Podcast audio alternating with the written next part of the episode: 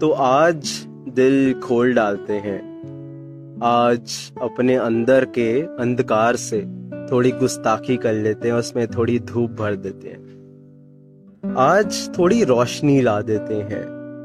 कहते हैं, अंधेरे में कीटाणु बढ़ जाते हैं, आज उनको हम मार देते हैं अपने अंदर से।